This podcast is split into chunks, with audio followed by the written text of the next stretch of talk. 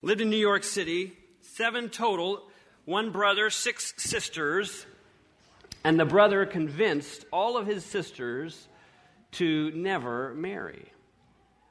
The last sister died in 1931 in the same old rundown house that they all lived in. Her only dress was one she made herself and she wore for the past 25 years. Never married, never had kids, never traveled, never fixed up her house or herself.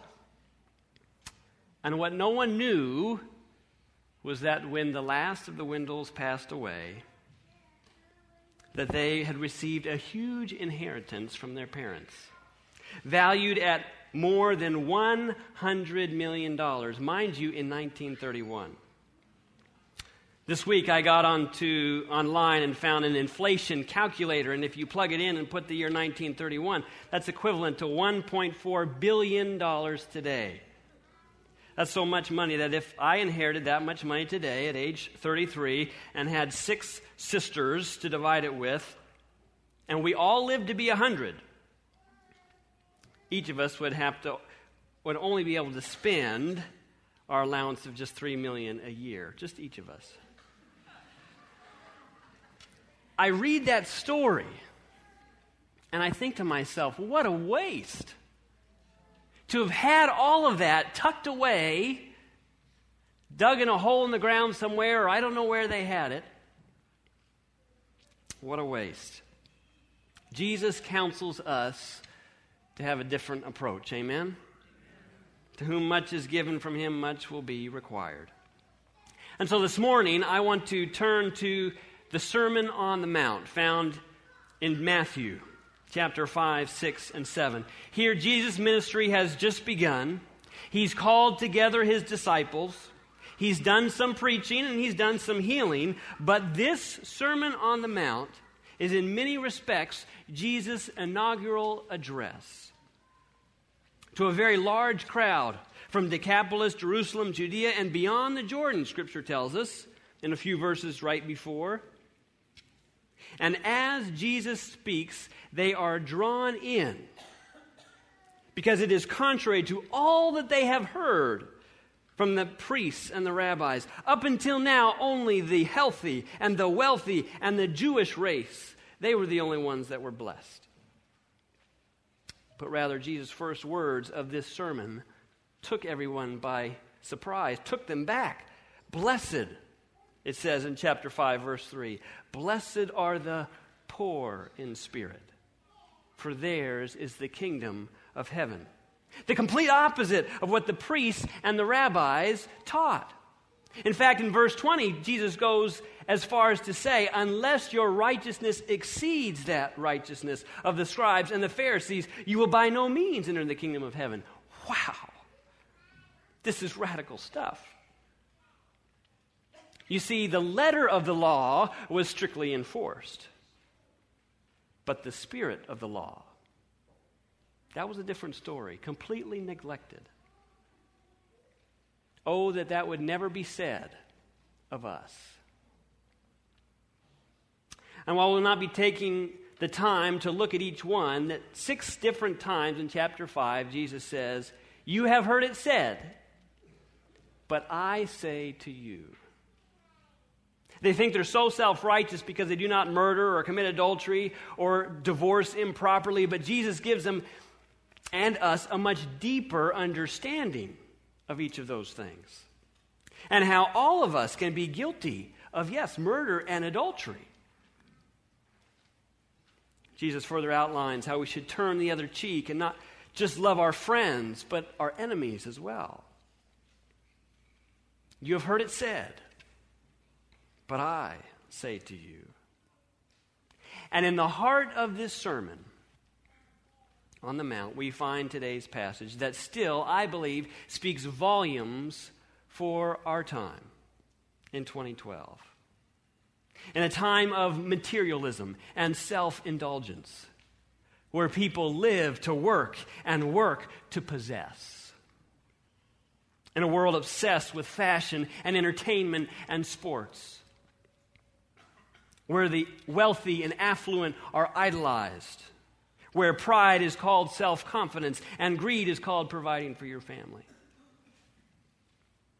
where extravagant vacations have become the absent father's attempt to buy back the affection of his children.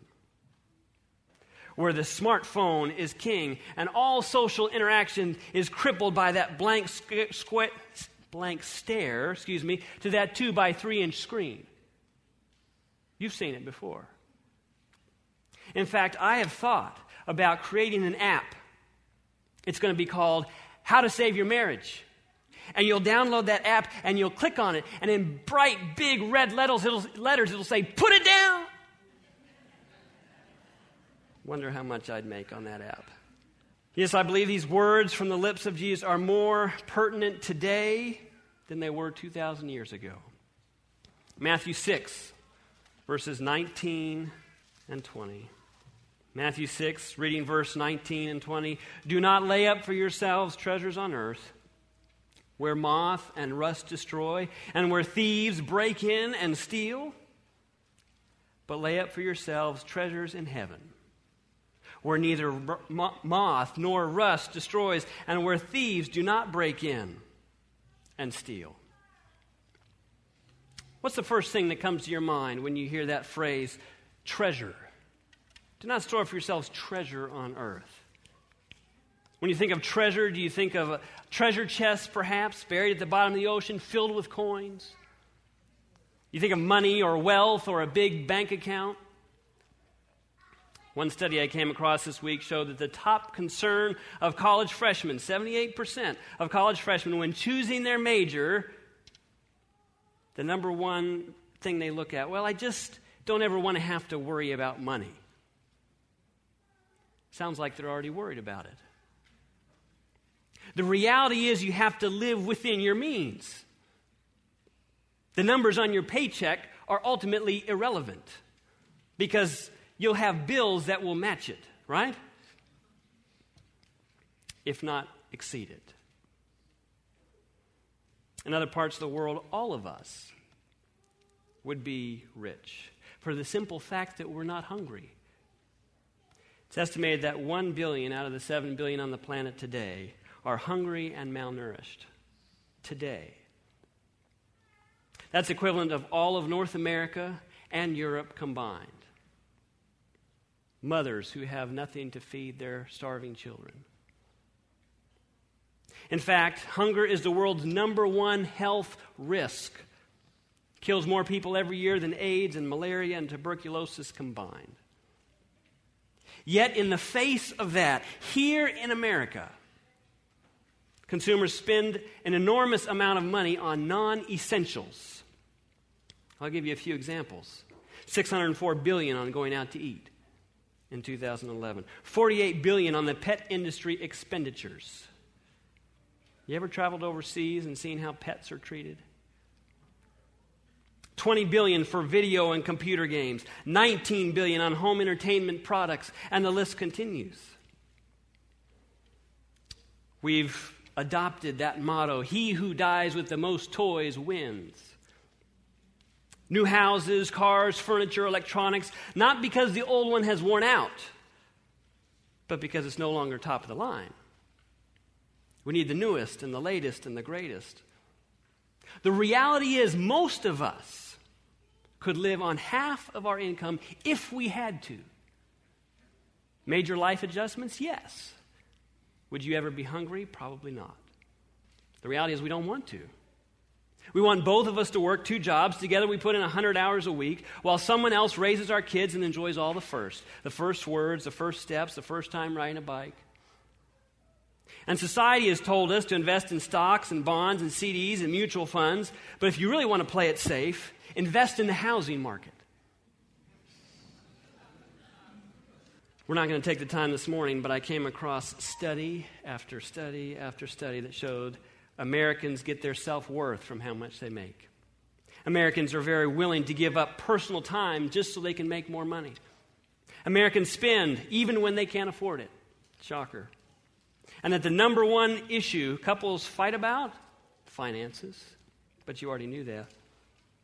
And as a result of our desire to make more money, we are stressed out and severely sleep deprived. But what are we really investing in? What's the point? What are we hoping to gain? You might be sitting there in your smug complacency and say, Okay, okay, okay, I get your point. But I don't have that problem.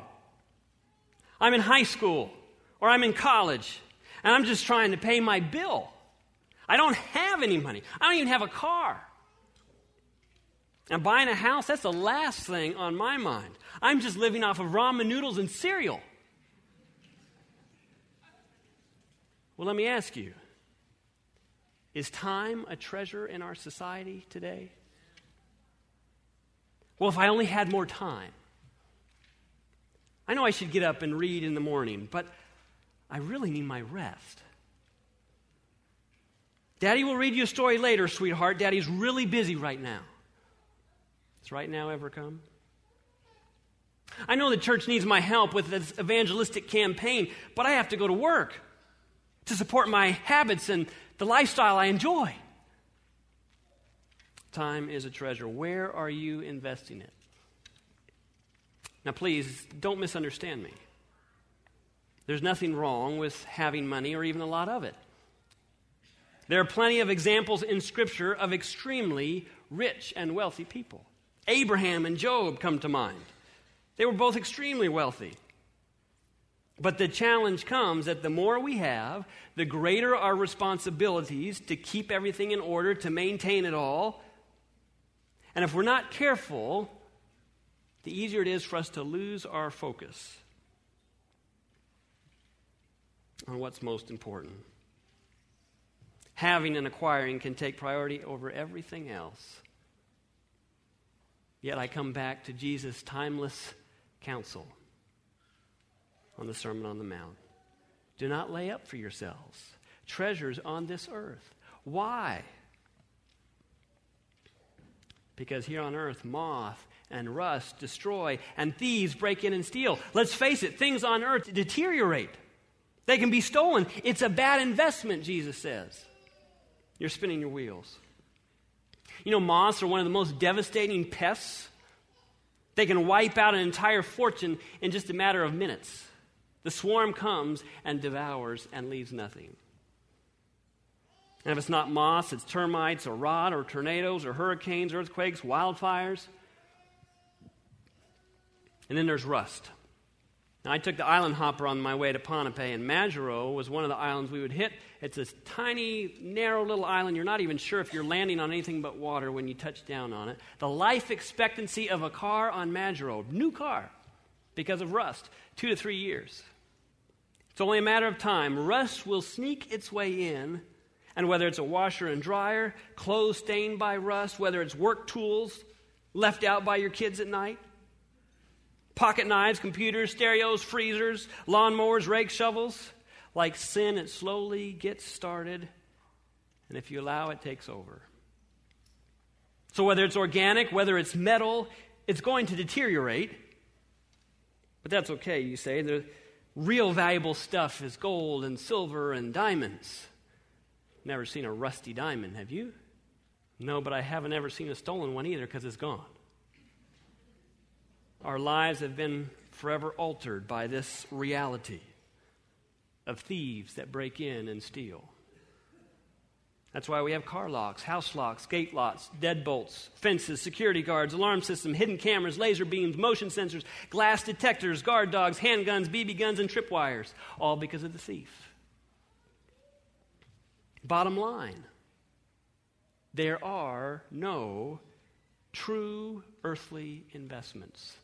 Is it true? Nothing is 100% secure.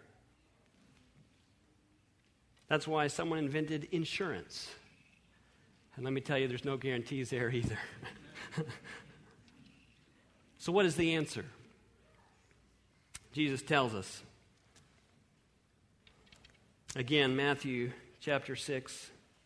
Do not lay up for yourselves treasure on earth where moth and rust destroy and where thieves break in and steal, but lay up for yourselves treasures in heaven where neither moth nor rust destroys and where thieves do not break in and steal. For where your treasure is, there your heart will be also. Very simple. Jesus says, store your treasure in heaven. And you might say, well, how do I do that? Well, by focusing on things that we can take with us to heaven. Things that are not bound to this earth. And what is not bound to earth? People.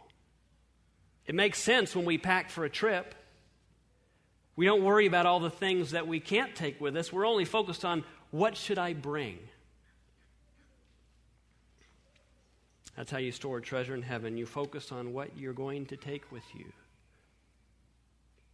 You spend personal time with Jesus each day. You invest heavily with your means, your resources, your time into the church and its evangelistic purposes. Maybe it's beginning a small group Bible study in your home, or just saying, hey, I'll host a small group in my home. Maybe it's learning the names of your neighbors and eventually having some understanding of their spiritual condition. Because I believe we have an incredible end time message to share. That nobody else, nobody else is sharing. A message that will be a safeguard against the wiles of the devil at end time. And end time, I believe, is now. The message to fear God and give glory to Him, for the hour of His judgment has come, and worship Him who made heaven, the earth, the sea, and the springs of water. It's not about converting everybody to Adventism, it's about delivering a timely message that nobody else is sharing to prepare a people to meet Jesus. Now, Pastor Charles and Sharon, today we commend you both for your commitment to storing treasure in heaven, for being instruments in the hands of God, and fearlessly but lovingly sharing God's message of truth and hope and love, not just in word, but in action.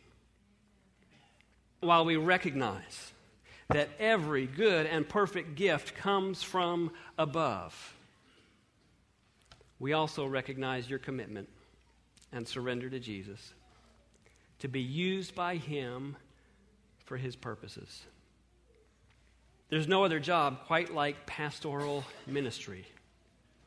Your life, in many respects, is not your own. You're on call 24 hours a day, seven days a week. You have meetings that go late into the night, but are still expected to be another one that starts in Charlotte at 9 a.m. the next morning. You're expected to work all week, and when the rest of the week takes a weekend break, that's often your busiest time. And really, everything that goes on in this building ultimately is your responsibility. Finance committee, church board, school board, family life committee, conference committees, hospital board, hospital visitation, in home visitation, Bible studies, evangelism, community involvement, and community services, keeping a close eye on your inexperienced associate.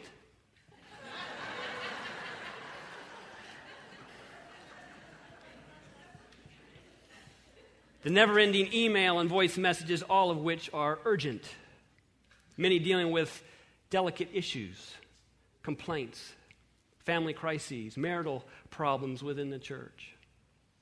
All the while supporting VBS, Pathfinders in their outings, youth and young adults, pre marriage counseling, passing safety inspections, making sure the doors are open at the right time, having the baptismal tank filled and warm being a visionary, planning calendar events, church socials, birthday parties, prayer meetings, Vesper programs, and always having just the right words and illustration to share. Making everything come together with a group of volunteers who may or may not be motivated or experienced. And whenever they lack tact or shirk in their duty, the pastor is the first to hear about it and to think, I was treated this way by someone in the church. What are you going to do about it, Pastor? This was in some of his former churches, of course. and now it's Thursday night. And your sermon is still looming over your shoulder, yet your family is in need of your attention tonight. Because you are that too, the model of what a perfect, well balanced family should be. The fishbowl Yet all the while you are constantly asked, What does a pastor really do? I mean, really, you only work one day a week. There are times when your much needed vacation has arrived and you have planned a special getaway. The car is packed. Your hotel was booked far in advance. All the arrangements have been made, and just as you are pulling out of the driveway, the phone rings. And reluctantly, you answer to find out that there's been a death of a dear member in your church, and the family is calling on you to be by their side and do the funeral. No, there is no other job quite like pastoral ministry. But by God's grace, and only by God's grace, I believe you and Sharon have made it look easy. Your ministry has impacted this church in very real and practical ways in the past 10 years, and for that we say thank you. Elizabeth and I have been blessed tremendously in the short time we've been here. How you both are so approachable. How you genuinely care for people and their families. How you care for each other and your own family. In your giftedness to make such a large church seem so personable on Sabbath morning. How you stand for your convictions and for truth in a way that's not condescending or judgmental how you both approach the work with humility and dependence on Christ for every success, and for the way that a service like this makes you feel uncomfortable. Yes, we are blessed because you chose to use your doctorate not to store up piles of earthly treasures so you could retire in style. I know he's not retiring for another 10 years, so let's just squash that one right now. No, we are blessed because you have chosen to invest rather in a treasure that by God's grace will never spoil or fade, a lasting treasure that will live on into eternity. Lay up for yourselves treasure in heaven, where neither moth nor rust destroys, and where thieves do not break in and steal. For where your treasure is, there your heart will be also. We'd like to think that ultimately you're all these wonderful things because of us. But we know that it's not. It's because your heart is so connected with Jesus Christ that you want to serve Him with everything you've got. And because of that heart connection, that's where you invest your treasure. And the same question should be asked for all of us. Where is your treasure? Where's your heart? Because Matthew 6:21 says they're both in the same place. So I want to challenge you and myself. Store your treasure in heaven. Things in this world will rust, will, will rust, they'll rust and they'll rot away. Store your treasure in heaven. If the Lord came today, would your bank account matter? Would your car matter? Would your clothes matter? Would your GPA matter? Or would people matter? Store your treasure in heaven. Jesus died on the cross so that we could store treasure in heaven. Is it true? So we could have something better, something we could depend on. Don't let that sacrifice be in vain for you or anyone else. Store your treasure in heaven. When the curtain closes and all is said and done, don't be like the Wendels. Don't leave it all behind. But store your treasure in heaven because the day will come when we will see the fruit of our labors. When we will see the final outcomes of our investments while here on earth. And what will be our response? Will we have any regrets? The world tells us we need all this stuff. But how insignificant all that will be compared to being approached in the kingdom and told, Thank you for giving to the Lord. I'm a life that was changed. The reality is, where our treasure is, there our heart will be also. Where is your treasure? Where is your heart? They're in the same place. So if changes need to be made, and I encourage you to make them today. Don't let another day go by. Reorganize your life, reprioritize. See where some significant changes need to take place and do them. Give your heart to Jesus today, and by His grace, start investing in eternity. Dear Lord, today we humbly come before you, asking for your forgiveness. Forgiveness for having mixed up priorities. Forgiveness for forgetting the big picture. Forgiveness for thinking, even for a moment, that it was all about us. Lord, this morning, we want to take your words to heart, spoken 2,000 years ago, but so relevant to us today. Lord, we want to make investments in eternity and to do what we need to do, to make the changes we need to make, and how we invest our time and our energy and our resources. And so this morning we give you our bills, our work schedules, our financial pressures. Lord, we give you our heart and ask that you will show us what adjustments need to be made. So when that day comes, we won't live with any regrets, but we'll be so glad we gave. So glad we invested in people, in spreading your precious three angels' message to the world around us. By your grace, Lord, change our heart that we may store heavenly treasures. Our prayer in Jesus' name. Amen. This media was brought to you by Audioverse a website dedicated to spreading God's Word through free sermon audio and much more. If you would like to know more about Audioverse, or if you would like to listen to more sermons, please visit www.audioverse.org.